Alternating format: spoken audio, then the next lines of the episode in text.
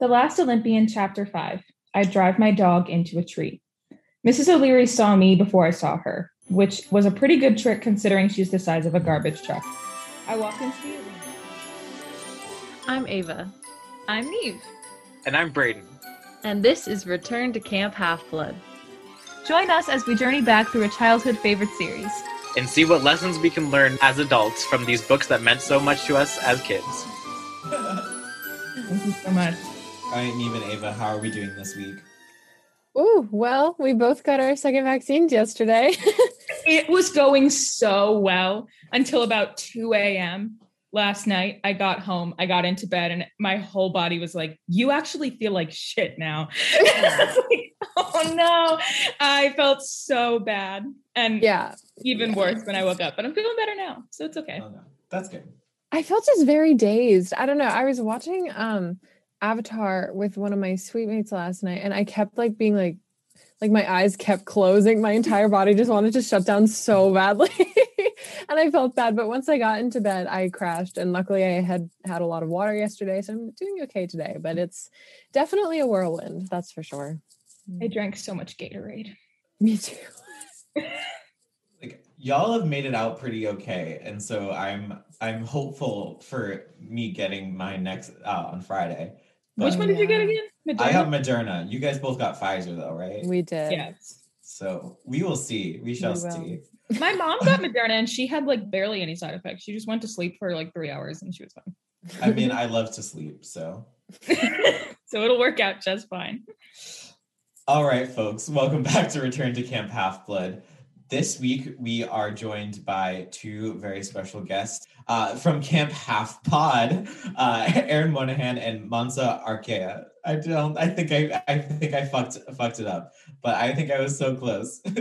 Introduce yourselves better than I introduced you. I'm Manasa Acharya.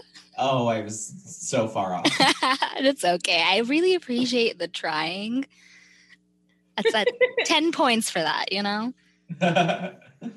And I'm Erin Monahan. You were pretty close, yeah. okay. so uh, we have one first important question, which is what is your Greek godly parent? And also tell us about your podcast and what you do and yourselves as people. Uh, so, our podcast, Camp Half Pod, is basically we go through three chapters at a time of the book and kind of summarize it. And then we just have discussions while we do it. We all have both have very strong opinions on the most mundane things. So it's quite fun that way. And at the end, we do some lightning bolt questions where we just ask each other based off of the chapters we've read, like very specific questions that like Aaron asks very fun questions. I ask very deep philosophical questions that are not lightning at all. uh, You're like Uh, in there with like, what's your fatal flaw? And I'm Yeah. like, oh. think about you as a person and then tell me your like worst flaws and it's great. It's like on the fly. Um let's see my godly parent my godly parent we actually had some discussion about this because i want to be percy jackson. I would love to be a main character but i don't think i am. So um i i said persephone which i feel like is pretty controversial because she doesn't even have a house she's not you know she's not out there you know banging mortals or anything like that so that's mine. I really like that. I That's love really that. cool. It's the most creative Yeah. answer we've had so far. Uh, yeah, it is. I love that for you, Manasa. Mine is not creative. Um, my godly parent is Athena. So Nice. yeah, Also but it's love fun. Yeah, Yeah. thank you. I wish I kept track of like the the answers we've had from guests because we haven't had many Athena. I don't think No. Maybe it is Yeah. special. we really attract a lot of other Aphrodite. Like we've Oh. had we've A had a, bunch lot of of those. Aphrodite. It's wild. Aphrodite, Poseidon. Um, we had like one Hephaestus that was exciting. Mm-hmm. That's I think that was Robert. Robert was. It was was Robert. Hephaestus. Yeah. Oh, cool. Yeah. Nice. No one has been. Apollo with me. It's really sad. I'm really just trying to find my siblings. Oh my gosh. I feel like Apollo's pretty common. A lot of I people know, especially because I feel like a lot of our guests are like relatively artsy. So Uh-huh. you know, you'd think that like we all come from No one has no one has picked Zeus, but I'm okay with that because I can keep my individuality He complex. loves to be special. Wrong. She's quirky. She's different. Oh my god. All right. This week, we will be discussing chapters five and six of The Last Olympian. I drive my dog into a tree and my cookies get scorched through the theme of home. So, you know, thoughts, no thoughts, head empty. Anyways, Understood. I'll fix that as well. the magic of editing to make myself look better and then give up halfway through editing the episode. Um, but which one of you wants to fall on the sword and give a summary of these chapters? Or you could do it together.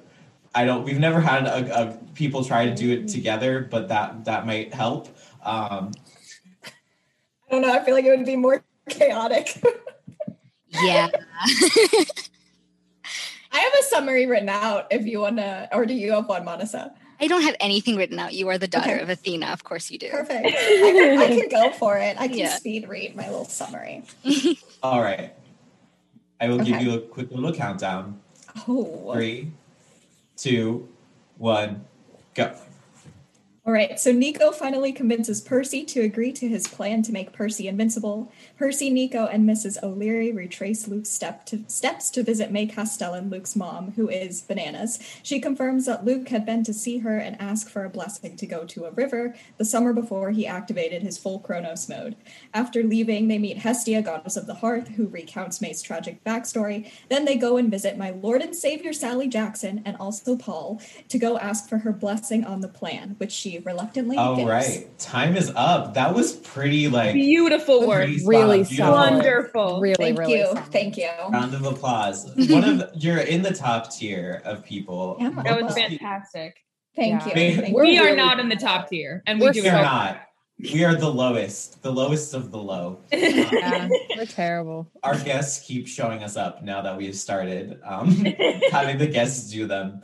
Uh, anyways, the music for this week.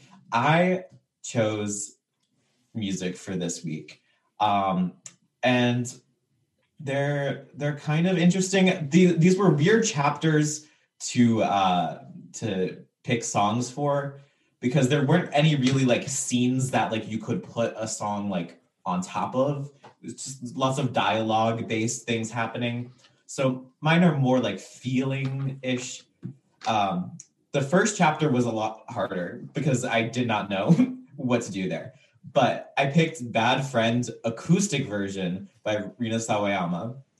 Um, I I think it works.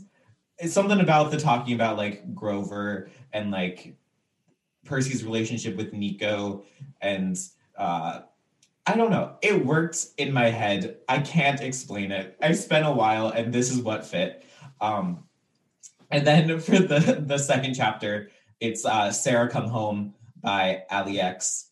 Uh I think it's it just relates to the the May wanting Luke to come home. It's like uh I already forgot the lyrics off the top of my head. But I'll like I'll leave the light on. Sarah, won't you come home? Um and it's sad. These chapters were so sad. They were so sad, and for what? Like and I for what? Punched me in the face. Really weird. So, what did we forget about these chapters? I can I just ask why is Mrs. O'Leary married? Who is she married to?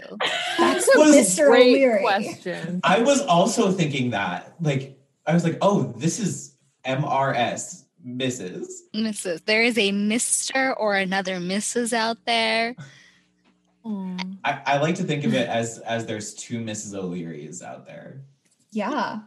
We love a queer icon, Mrs. O'Leary. We do. That's what we're gonna We're make it that branding way. her now. I definitely forgot she was Mrs. O'Leary.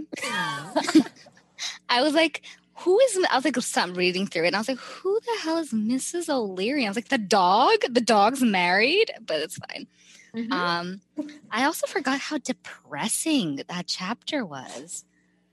just with like Luke and like I guess you're supposed to try to feel some sympathy for like you know like yeah we all people have bad childhoods doesn't mean they have to go like rise raise Kronos from you know the underworld but it's fine but I get it too like he's just like I can't imagine having a house like that that just is so sad Yeah. and I also feel bad for her because like she's just waiting for her son to come home Yeah, I forgot all the like little details that make it worse. Like the beanie babies, like lined up outside. I hated that. Like there is something about that that just like made me viscerally react. Like, oh God, like please don't like anything but this. Like I don't know, it really, really got me. Something about stuffed animal. It falls into like the haunted kids and haunted like dolls, like Mhm. creepy stuffed animals. I don't fuck with that. Me neither. I do want to know where she got because they're like stuffed Medusas and stuff. Where did she get this? I want one. what retailer is selling stuffed animals of monsters? Which monster has their own company in which they sell Mhm. You know, beanie babies of I other monsters? bet I bet Medusa expanded. And I bet that's her. Like I Oh. really bet she expanded from like statues and garden material to like also stuffed animals. She's a businesswoman. It's coming from Auntie for Ed's her. Garden Emporium, but like it comes from it's a corporate franchise. Yeah. It's not a small business anymore. That must be it. what is that? Horizontal integration? Yes. Where you spread out into other um Oh, I think so. mediums. Vertical integration is owning the whole um chain Yeah. of of production. She doesn't distribute. I, I I assume her distribution is still done by Hermes. Probably. Oh my god. I also forgot that Nico has like a weird reaction to Juniper like touching his hand. Like Yes. what what is that Yes. about? Oh, I Oh, yeah. I loved reading it though because knowing what we know from House of Hades. Mm-hmm. So it's like reading that first time I was like, oh, like look, it's like Nico's a little kid and a pretty girl is touching him, and so he's like, oh, blush. No, it's because he likes Percy and is like, like, oh my god, like this is so embarrassing, like in front of Percy. I can't believe. Uh, I really liked it. Uh, I know that Rick was not writing that intentionally. The it's the it's it's like almost a Dumbledore level retcon if if he didn't write more books. like it's it's just reading this series, it's like going back and being like, oh yeah, but Nico was gay the whole time. Yeah. Mhm. Pretty much.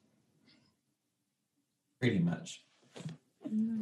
I also forgot that Nico just like talks to dead camper ghosts. Like he mentions that he talked to Beckendorf, and Beckendorf was all like, "Oh, tell Percy I don't blame him." But I just was thinking, does Nico just talk to dead camper ghosts all the time, which is really sad? And does he just keep that to himself? Does he share with their families? I don't know. And like right after that, they were like, he. it- it's crazy that this 12 year old kid, and I was like, 12. He's only so 12. small. It's I think it's important to God. note he is the same age as Percy in the first book. Rick did that so well, like making him 10 in Titans Curse so that he would be 12 when Mhm. Percy was 16. Very smart. Mhm. Yeah. But yeah, also when they're like, oh, he's waiting for someone. He's gonna get he wants to get reborn, but he's waiting for someone first. Waiting mean- for someone. waiting for someone. But she kind of killed him, so I don't know how to. I have very complicated feelings about their relationship. Mhm. Me too. Aaron and I have discussed that we always thought that Clarisse and her Thank you. should have Oh, been yes. together. Thank Yeah. you. No, abs- I agree. They're so queer coded. It's ridiculous. no, hand hands down, absolutely. And they have the um Ares and Aphrodite relationship that is mirrors Ares and Aphrodite's like affair because Aphrodite is married to Hephaestus. Yep. It's so obvious. We talked about this last week, I and like I'm never gonna be done talking about it. Like I have so many thoughts. That's so good. I don't even I was only thinking of the like Achilles Patroclus. We talked Parallel about that that last see week later. too. but Yeah. there's also the god. Oh, that's good. there's so much and i think it was all accidental. I do too. I give I give Rick. Riordan very little credit on this podcast. we should give him more, but does he deserve it? Up to, up to interpretation. I just like, you know, naturally, I feel like I have qualms g- crediting a presumably straight man with like the very detailed writing of queer undertones. like, I have trouble crediting him for that. But also, if he wants to be like, no, I did it, I'll be like, okay. You Oh yeah. If he told me he did it on purpose, I'd believe him. Yeah. But mm, Yeah. I also forgot about Hestia's little um cameo this early. I like I knew she was the last Olympian, obviously. I forgot she shows up so soon and is just like, you know, think about what you do before you do it. I'm not gonna stop you. Just remember. Anything else we forgot? I forgot about um Leneus. Like I totally forgot he was a character completely and totally. Like when he showed up, I was like, oh, okay, old goat talking to like everyone. I was like, I, I completely and totally forgot that he was even like in the universe, which is odd because like typically I, I remember I don't remember a lot, but typically I remember like a character name or like, oh, this happened at some point. That jogged my memory. Like I remembered that Hestia showed up. Not gonna lie, I didn't remember very much else. Um, but I Linus did not jog anything in my mind. So I really, really forgot. I would Yeah, also I like think I purposely forgot him. Like, you know, I just threw him out of my memory. It doesn't Yeah. he didn't need to take up space in there. Yeah. That makes a lot of sense. I would also like to bring to everyone's attention that if you listen to the audiobook, um, Jesse Bernstein is doing a very terrible Danny DeVito impression for Leneus. He's like, this is Phil. And like he's right, it is Phil. Like the character is the same, but like it is the worst Danny DeVito impression I've ever heard. I forgot like a very specific thing of I remembered that they went to go see Luke's mom, but I could not remember for the life of me why. Why? So I was re- like reading it, like figuring out why are we here, like as it was happening, and I was like, I remember so well, like the little details of this, of like, like the, uh, for some reason, the image of moldy peanut butter sandwiches stayed in my mind for years. Like, oh, terrifying. But like, I, I remembered so many little details about going to May Castellan's house, but I was like, why are we here for like most of it? And then I was like, oh, to find out that Luke, yeah. And now I, I remembered, but it did take me most of that scene to be like, why did we come here? I can't remember why we visit this woman. All right. I think we will take a quick break and then we'll be right back to discuss the theme of home. You know, the pandemic has had a tremendous impact on sleep insomnia and anxiety. If you're suffering from sleep issues like half of the world is, our sponsor, Real Sleep, has developed the world's first personalized sleep solution customized to you. Unlike prescription and over the counter sleep aids, their plant based formula works with your body to get you to sleep faster, help you sleep deeper, and cut down on sleep disturbances. I know that I have terrible insomnia and trouble sleeping. I've definitely talked about this on the podcast. I go to bed regularly at 4 a.m., but real sleep helps. While sleep is solitary, you are not alone. And Real Sleep is here to help. That's why we're teaming up with Real Sleep to give you 20% off your next purchase. So go to the link in our show notes and use the code POD, P O D, to see why Real Sleep is the last sleep product you'll ever need. We are back and we will now discuss the theme of home. So, where did we see home in these chapters? I mean, I think we first see it at I mean at he's at Camp Half Blood in the very beginning, but notably Grover is gone and he's always associated. I mean, even in like Sea of Monsters, Grover is gone and he notes that it just feels weird without Grover there. Um, which is really sweet that he thinks of Grover as his home, even though in our podcast we are we insult Grover all the time. We but we love him. Grover. We trash Grover. We are loving way. Spam podcast. this is the antithesis. The, I I love this. Oh my god. Clash of the Titans. This Oh. is cool. I mean, we loved him when we were like when we first read the book, but now rereading it, when we I think we also hype each other up where we're like, he's he's a protector, protect something, and it's just it's quite bad. He's That is trying his best. He's trying his best. Never works out, but he is trying. His best isn't great, but he's doing it. He sets the bar for himself. It's not very high, but it's he, Mhm. it's But okay. He consistently meets the low bar that he sets. he does. He And does I have a lot of minimum. respect for that. He does the bare minimum at a lot of coaxing and a lot of preparation. He does the least that he needs to do. Yeah.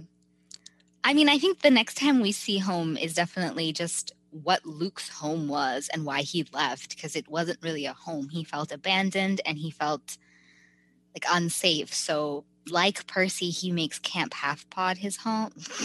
Camp Half Blood. so I say that podcast name so much. I love Sorry. it. Camp Half uh, Blood his home, and Percy also then doesn't really understand how he could betray it in that way because it's his home. That's his only place he's ever felt safe, and even then, he just like chucked it over his shoulder as he left.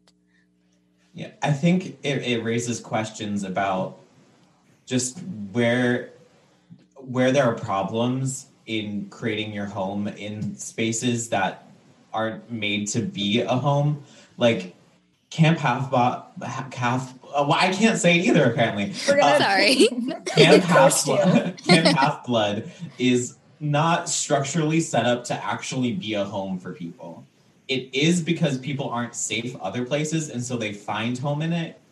But the systems that are are created, like with the gods and stuff, make it an awful home to actually grow up in, because that's just the. Ooh, my computer's gonna die. Um, that's just the the structures that have been set up.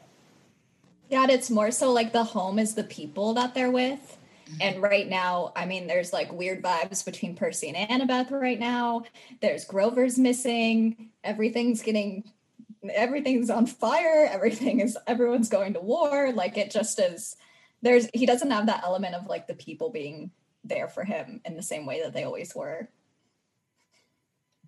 Yeah, and I think that's why we see like May Castellan's house is not Luke's home because he never felt like he belonged there. But I think what's really interesting is the imagery that Rick creates, which is May trying to make a like stereotypical home that is like warm and inviting what like the the western ideal of a home should be with like she's making she's baking things and making lunch and uh there's uh stuffed animals and but it's like chaotic. Like everything she makes too many things. She burns the cookies. Everything sits out because she's trying to provide a home for no one.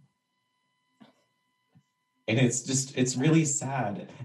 And it's interesting to compare it to hestia and to sally. Mm-hmm.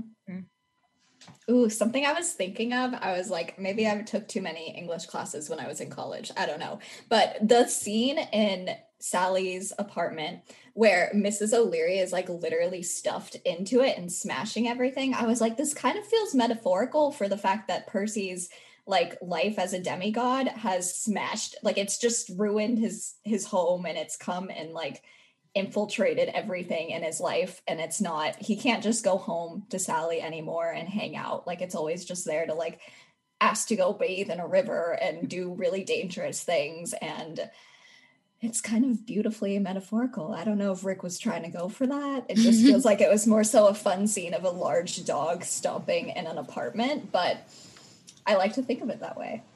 I actually like saw the same thing, especially in comparison to to the Castellan house, where this house was made a mess by um, May's problems, and that's what made it not be able to be a home for Luke. Percy has brought the mess into his own home, and so no matter how much Sally wants to provide a home for him, and she is home in that way, like she is home for him but their their physical home can't really be a home for him because of the life and the baggage that he brings with him. And it's sort of like an opposite but same trajectory that Percy and Luke are on. Yeah. Ooh. This Nicely off done, topic. snaps. yeah. This is very off topic, but I just felt it made me very happy is not the right word. But when they get to May Castellan's home and um, Percy's just like looking at it, he's like, why would Luke ever want to leave? And I was like, this man needs to stop assuming people's home lives because he Literally. got to he got to Annabeth's house and he's like, why would she ever want to leave? This is wonderful here. It's like you don't know what happened. And it was just very nice when you watch like the whole thing fall apart in that scene. I was like, finally Percy learns that like sometimes it just doesn't it doesn't what it looks like is not what it is. Especially when it comes to like people's home lives that he has never ever heard of, like ever ever witnessed or anything. And I don't know, it just brought up a lot of like angry feelings for when he was like, Annabeth, your home life isn't that bad. And she was like, Yes, it was. like you have literally no idea what it was like. Um, and yeah, so it was very nice to have him be initially think that it was gonna be really a really good environment in there, and then walk in and be like, Oh God, this is a shit show. Maybe I don't know everything. I love the idea that Percy's like these rich white kids and they're like, you know, middle class suburban houses. And then he walks in and he's like, okay, that was bad. I shouldn't mess Yeah. that. Yeah. It's very just Percy wants to see that like people are just bad. He wants to hmm. believe that Luke is just a bad person and he has to hate Luke because Luke decided to be a bad person. And then he sees it's like, okay, now I I do understand why Luke had to leave and I understand that like Hermes really fucked him over and so like Poseidon also fucked Percy over, but not in the same way because he always had Sally. And Yeah. Luke didn't have one functioning parent at all, much less two. And so it's just sad to watch because also I think we can not assume I think we can infer from the the chapters that because of the the oracle stuff and like May like grabbing Percy and stuff, we can infer that that happened to Luke too. And it's like he came from an abusive home, essentially, is what Rick is saying, without being super super, super overt about it. Um, and it's just very tragic. It's all it's very like the cycle of abuse, and it's really sad to see. But I think Rick handles writing it in not a terrible way. He he doesn't handle everything well, but I think I think he includes enough in that that like adult readers can read into it, but that like young readers are like, oh yeah, she was crazy. Mhm. Yeah.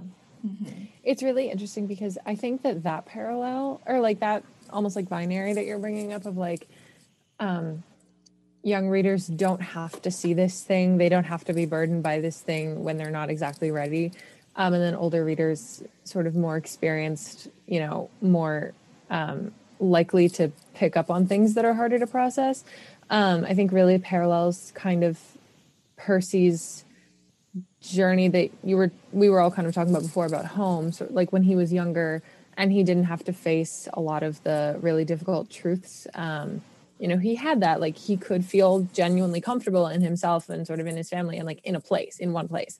Um and now like he is just too aware and he it's like that really really rough sort of like shock of being an adult where it's like you will never necessarily have the same type of innocence. Um and so it's like there's a lot didn't mean to be depressing um, I mean, I mean, these chapters are depressing. they are Mhm. they are so I, I that parallel i thought was interesting and i also i think it's really these chapters made me feel very bad for percy um as well as luke obviously but um percy like it is just very clear to me that he does not he is subconsciously trying to put off any more emotional baggage um because he just cannot handle anything else. Like i think the reason why he kind of tries to see people as like good or bad is is like a coping mechanism. And it's it's very much like okay if i see this person who has hurt me and people close to me so badly as human as someone who is sort of shades of gray instead of just black or white you know um eh, it'll be far easier for me to process that he has hurt people close to me. Um and so when he finally kind of gets that shock of like oh he really has had bad things happen to him. He really isn't all bad. Like it hurts a lot more i think to, for him to process that luke is you know has genuinely done a lot of malicious things.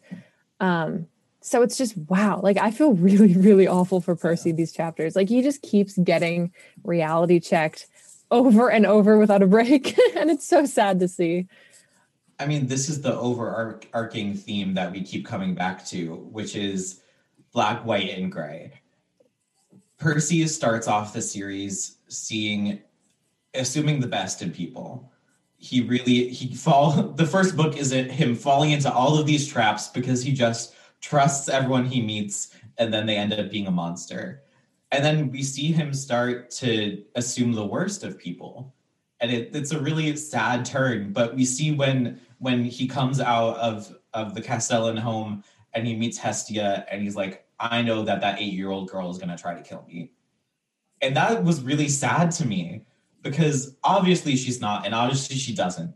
But the fact that he can't see a child and and not be scared or ready to fight is really sad. And he's only 16.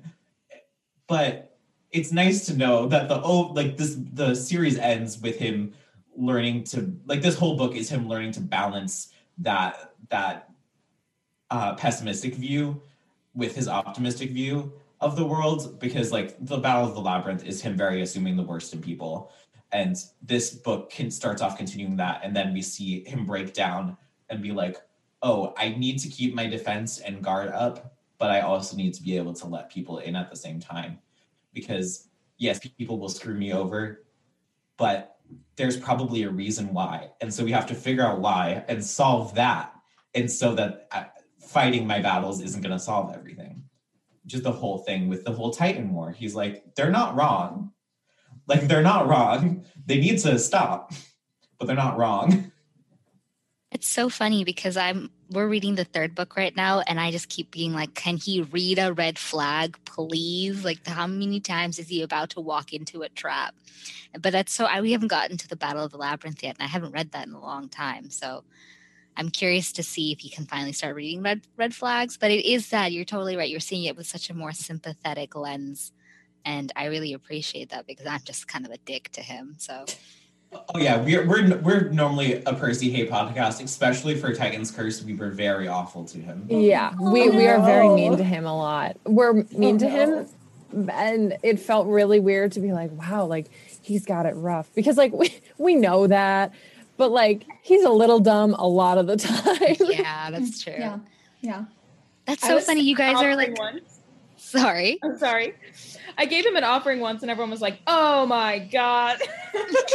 Like, I think it's. I don't know. It's just kind of bad. They were like, "Come on." He does okay sometimes. yeah. He's the protagonist. He's gonna do all right in the end, of course. It's true. It's true. I was thinking too, it's kind of like with this chapter, again, like it's like that that shattering of the idea of home and also shattering of innocence. And I think it's interesting that this these two chapters parallel with his decision to go ahead with Nico's plan as well, because that if he's been so reluctant about it. Um, and I think that's him hanging on to like his innocence and his childhood. Not that he's like a particularly innocent little little baby, but it's like he's been holding on to his his youth and by going ahead with Nico's plan it's going to change a lot of things for him and it's going to ha- like force him into this battle with Kronos and everything that he he knows he has to do but he's still kind of like I don't want to um, or I want to wait until the very last minute until I can and it's interesting that it coincides with also this these two chapters that show the the shattering of the idea of home Yes. I think it's interesting how it they both showed like the shattering of home, like you said, but also the importance of keeping home safe in in Mhm. Hestia. I think her being like when all the other Olympians go off to war, I am what's left. And it's like it was just a really good reminder of yes, this war is a lot and you have to deal with it, but it doesn't matter if you don't remember why you're fighting. Like if you're just mm-hmm. fighting to stop the other person, you're never going to win because you're not fighting for anything. You're fighting for someone to lose and that's not really something. So it's the reminder to Percy is like you're fighting for your friends, you're fighting for your mom, you're fighting for Camp Half Blood. You're not just fighting to destroy Luke. And because I think he he's starting to lose sight of that. And I think that's and I think he keeps losing sight of that, even though Hestia reminds him right now. Um, but I, I think that's the his his little arc over the book is is learning to remember like why he's fighting. Mhm. I also just love Hestia. Yeah, Yeah. she's very underrated.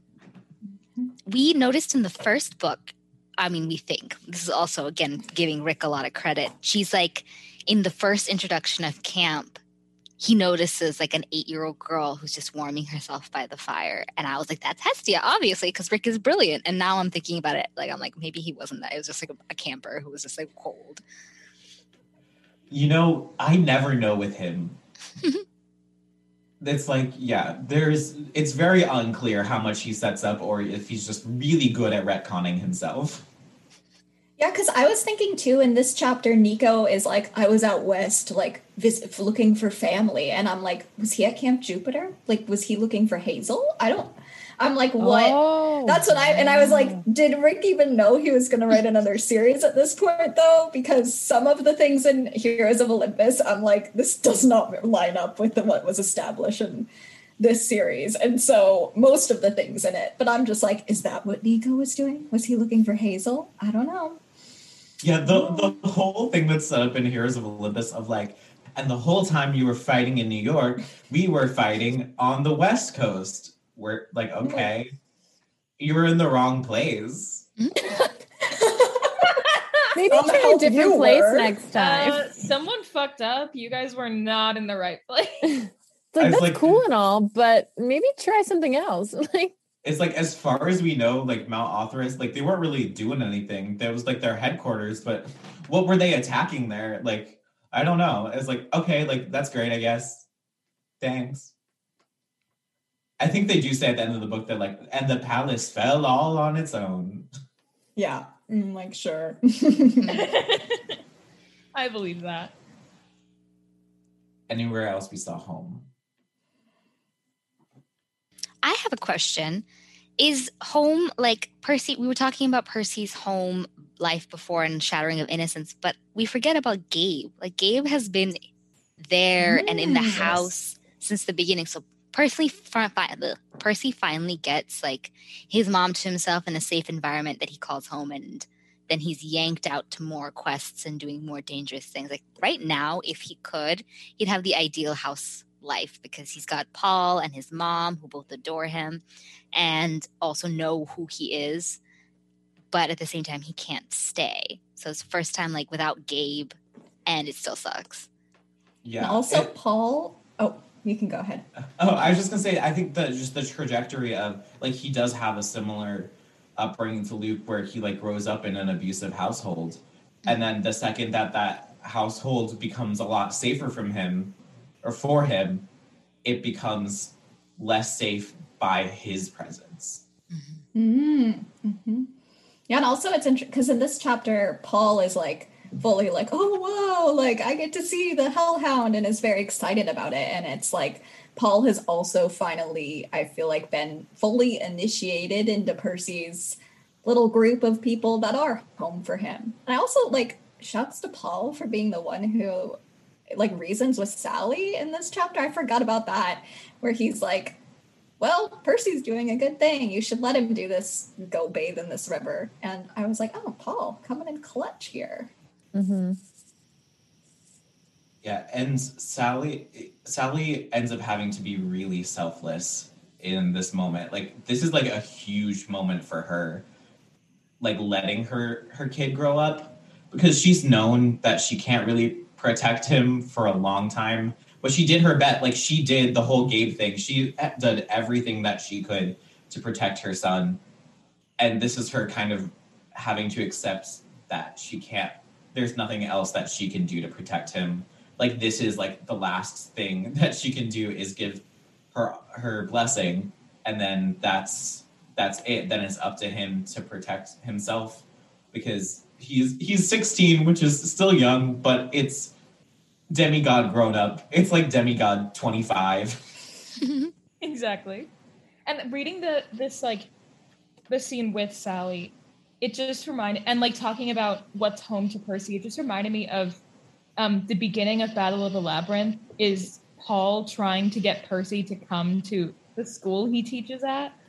And it's just like like I feel like that was the moment where it was like maybe we can be a family and this can be your home and like this can be a normal experience for you. You can go to this high school, you can live with like you can have an exp- a normal experience and then demon cheerleaders are like no you actually can't. So Fucking Tori Well- Kelly. I feel literally fuck Kelly. Why was she in that book so much? Too She many times. never Oh, oh. left. I'm pretty sure she comes back in this one too. Mhm. I hate I her think so, so. much. Oh my god, she needs to go away. Um, but yeah, I feel like that that scene in the Battle of the Labyrinth was kind of the first. Like this is the last straw of like Percy can't have a proper home. In he can only have home in people and not in this location, or albeit any location really. Um, but I think like this that theme has been set up all the way since like the beginning of Battle of the Labyrinth when they were like, maybe we can do this, and then it goes like horrifically wrong, and then an entire book ensues. But like, yeah, that's it. Just me, it just reminded me of that.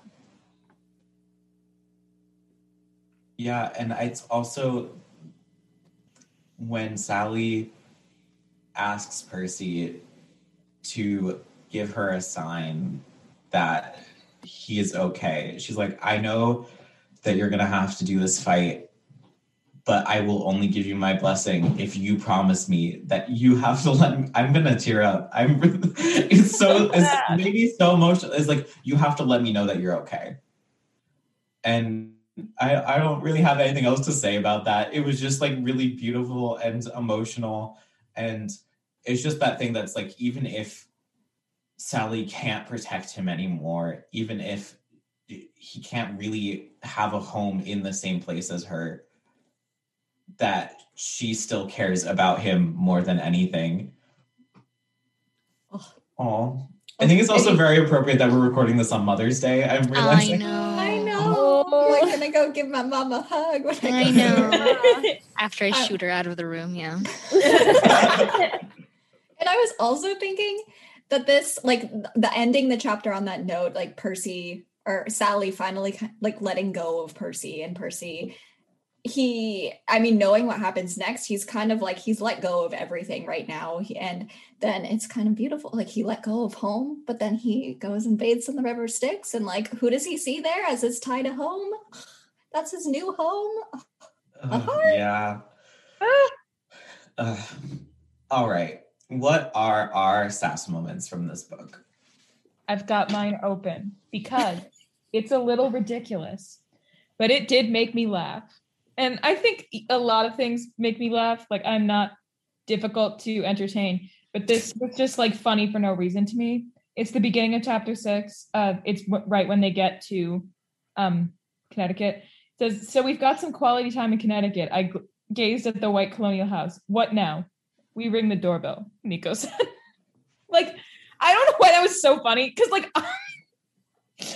I mean it was just a funny moment for Percy being stupid. Like, what do we do now? It's like we ring the doorbell. and then that's the end of the page. Like it, we move on to a different paragraph after that. So that was mine. My moment was similarly like not meant to be funny, I don't think, but it's like I didn't like that the idea. Then I thought about Annabeth calling me a coward, and I got angry. yeah, I loved them. Or little ego. Oh, yes. Aw, you like her. Um, mine is in chapter five. It's like I guess middle, and it says Nico walked back to us. Good job, Percy. Judging from the trail of goat pellets, I'd say you shook him up pretty well. Ew, ew. Period. That is gross. it's funny because it's disgusting. the bar is low. I like the scene where, or the moment when uh, Nico is like awkwardly with Juniper and Leneus arguing, and Nico's like, "I'll walk the dog." yeah. Dude. I think this is a theme. Like Nico was the sass master these chapters because mine's is when Paul is suggesting the um like oh, raise his white sails. He's like, that's a good idea. The he'll raise his white sails or whatever. And Nico goes, except he forgot. And his father jumped off the palace roof in despair. But other than that, it was a great idea. Yeah. Yep. Oh yikes! This little goth kid and his sass. All right. Who are we giving offerings for this week? I mine's is controversial. I want to give my offering to Hermes. Whoa. Excuse me. I know, I know, but like I can't I'm about imagine. to end our podcast. this is it. This is where friendship falls apart. But it's more of the fact that I can't imagine, like, okay, I'm giving him a lot more empathy than he probably has. But it seems like, from what we know later on, he seems like he really did love May and he really, like, Mhm. thought that they were going to have the picture perfect family. And he kind of saw what happened to May and then he saw what was going to happen later in the book. And he was powerless to stop it despite being a full on god. And watching Luke just resent him and be like, I guess, kind of like a typical teenager where you kind of have a falling out with your parents because you don't think they understand you, but they do understand you. And like, they just can't really relate to you. So I just feel very bad for him. He doesn't deserve it. Like obviously May deserves it a lot more and Luke deserves it a lot more. But I understand like it must have been so helpless. I feel bad for him. So I'm like sending one up to him. That I was uh, understand you that. justified that very well. Yeah, you did. You did. You did. Saved myself. A little bit. Mine is for May because she is just a tragic example of the system failing someone. The gods use her and she is hurt by it and then they throw her away. They like they did this to her and then they did not take care of her. Uh, it very specifically just reminds me about how the way that the United States treats uh, its armed forces. Um, that there's no Mm. great care for veterans, and but their bodies are used to fight rich men's wars.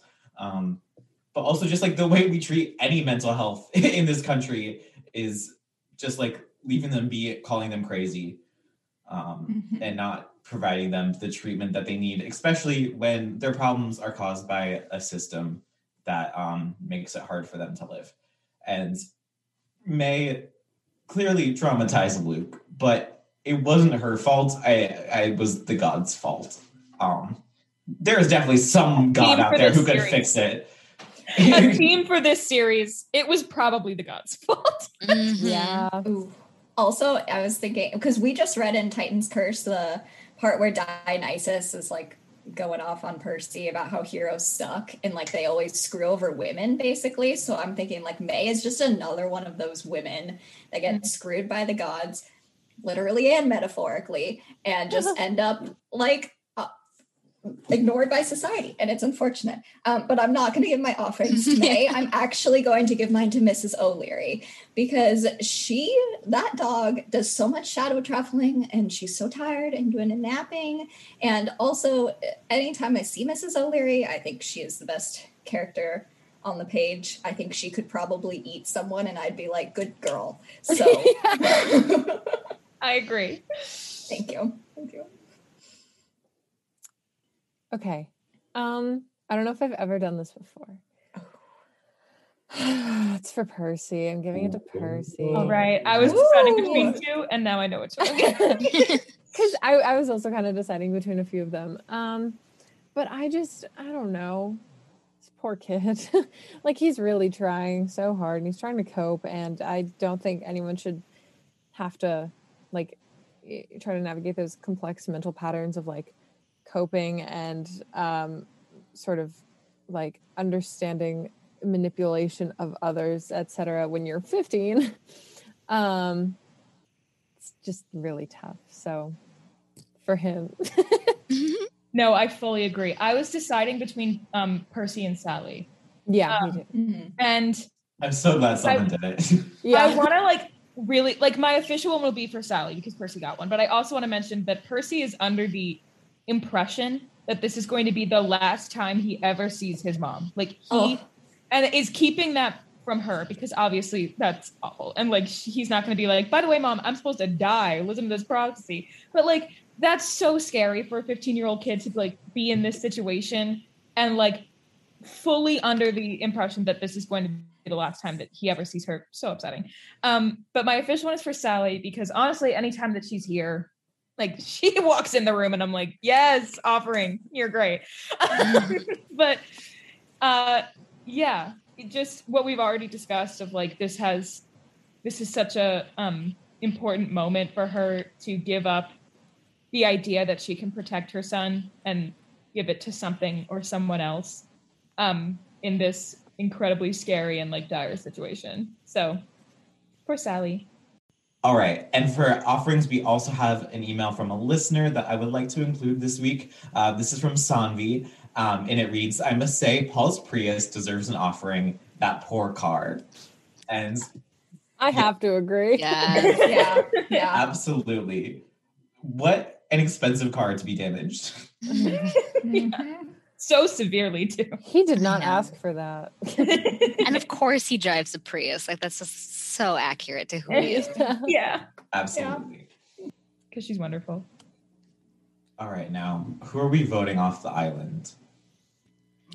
Mine might be a little controversial. Um, It's it's Luke because we know that Luke came back to get a blessing from his mom and then left her again. It- which is I I'm conflicted in doing this because I do know like that he like she did cause him trauma, but then it it was it's really the god's fault. So she, he's just another person who leaves. I mean, Percy Percy uh, can't really do anything, but he also leaves her. She, this woman just keeps getting left, Yeah. just left alone, and her son comes back, uses her, and then leaves her again. And she, I, I'm just really, she made me so sad, and I feel really bad for. And so Luke, I'm just like really annoyed that he used her, and it kind of just made her worse because she's like, but he he will come back, and then he did, and then he doesn't again, and it's kind of sad because he's gonna die. But um, Yeah. Yeah, Minor stop leaving people behind. Mine, well, while you're like hesitant to kind of slowly push him off, I've like chucked him, like javelin spear thrown him off the island. I'm, period. yeah, I'm like, yes, like, you know, a lot of people go through trauma. A lot of people, unfortunately, like, just go to therapy, dude. Like, what's going on? Just stop it. Like, it's not because of the- May thing. I think the May, the whole that chapter was a great enlightenment of like, okay, maybe we should have a little bit of sympathy for him. Like he is human and he was a child and all that stuff. But the beginning is like when Beckendorf died and Percy's like kind of mulling through that and like Beckendorf's ghost and all of that stuff and Grover's thing and all the camp looks like it's like not really settled because everyone's so stressed because people are gonna die. That's Luke. That's on Luke. Like, yes, it's also on mostly on the Titans, and Luke is just a puppet. But at the end of the day, he he's the main cause of trauma for all these campers, and it's especially traumatic because he was all their friends, and Mhm. I don't have enough sympathy from his childhood to let him off the hook. Like I drop kicked him off the island at this point. Agreed. Period. I agree. Love it. Um, mine's for Leneus. Shut up. Damn it. you can hop on the train if you want. You can. He deserves more than one. He's awful. Yeah. Why are you here? okay, I agree. Um, stop talking. you do not. Your opinion is not needed nor wanted in this situation. So Yeah, I'm hopping on that. Why does he feel the need to speak? Like just just quick, you know, quick solution. Be quiet. Just close your mouth. Like Quiet. I was originally gonna say him, but I'm gonna I'm gonna be I'm gonna be different. I'm gonna say Grover, which I know I know I'm gonna just burn some bridges. Oh, I want to hear the Whoa. bridges. Okay, well I have this ongoing like I we're only on Titan's Curse, so Juniper's not even in the picture, but I remember when I read these the most recent time, I was just continually upset that Grover doesn't tell Juniper where he's going, and she's like constantly Oh. worried out of her mind at camp and like she can't leave camp and she's always like wandering around ask everyone and percy's like she's kind of annoying like stop asking. And i'm like why like grover be a good significant other and keep your he also doesn't tell percy where he's going. He just goes off. He doesn't tell anyone. He causes a lot of worry and then just shows up and is like playing his little flute and it's like what's up? Just- i feel bad for juniper here That was honestly a great justification. Thank like you. I Yeah, that's fair. understand that thank you because I love Juniper and she does not deserve Right? it. She doesn't. They can she can do better than Grover. Like Grover should get someone who like is traveling around with him, can keep up with his his fiascos, and Juniper needs a more steady satyr. Satyr. Or like a tree. I don't know. I don't know what dryad. I don't know if they date other trees. I don't know.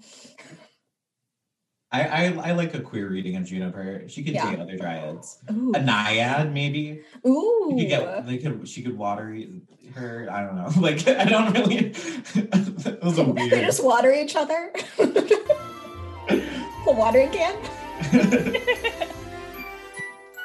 All right, folks, that is all for this week. Join us next week where we'll be joined by Emma Berglund of Fan City Central, and we will be discussing. Chapters seven and eight. My math teacher gives me a lift, and I take the worst bath ever through the theme of vulnerability. Make sure to follow us on social media. We are at Return to Camp on every platform that matters. And we also have a Patreon, a Redbubble store, and a website, www.returntocamp.com. Would you guys like to plug anything before we go? You can find you can check out our podcast Camp Half Pod on any of the podcast platforms where we just started Titan's Curse. Um, and you can also find us on social media at Camp Half Pod on Instagram and Twitter.